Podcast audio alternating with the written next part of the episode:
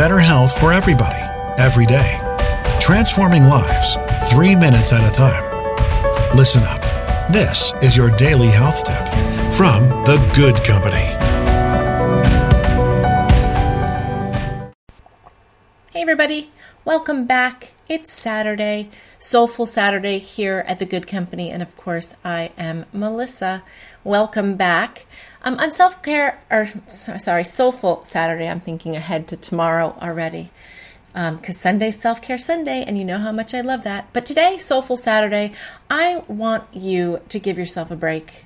I want you to recognize how you're talking to yourself. Are you nurturing yourself or are you scolding yourself as if you were scolding the little child inside of you, saying things to yourself like, Oh, I'm such a dummy. I can't believe I did that again. I've been trying to not make that mistake, and there I go again. Yep, figures. You're so dumb.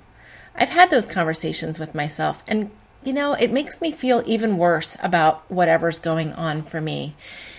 If I simply try to shift that dialogue and look at that myself as that little girl and tell myself, "Oh, you've been trying so hard and yep, you just made that mistake again." Well, you know what? You can try again and you're going to get it right next time. Much kinder self talk, don't you think? Don't you think we're all worthy of kinder self talk? I mean, it's us talking to us.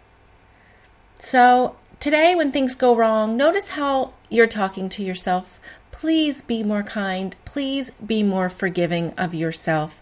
Nurture yourself.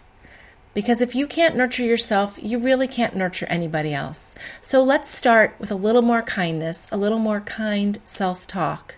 Start with ourselves and then let that kindness radiate to others. Enjoy your Soulful Saturday. See you tomorrow.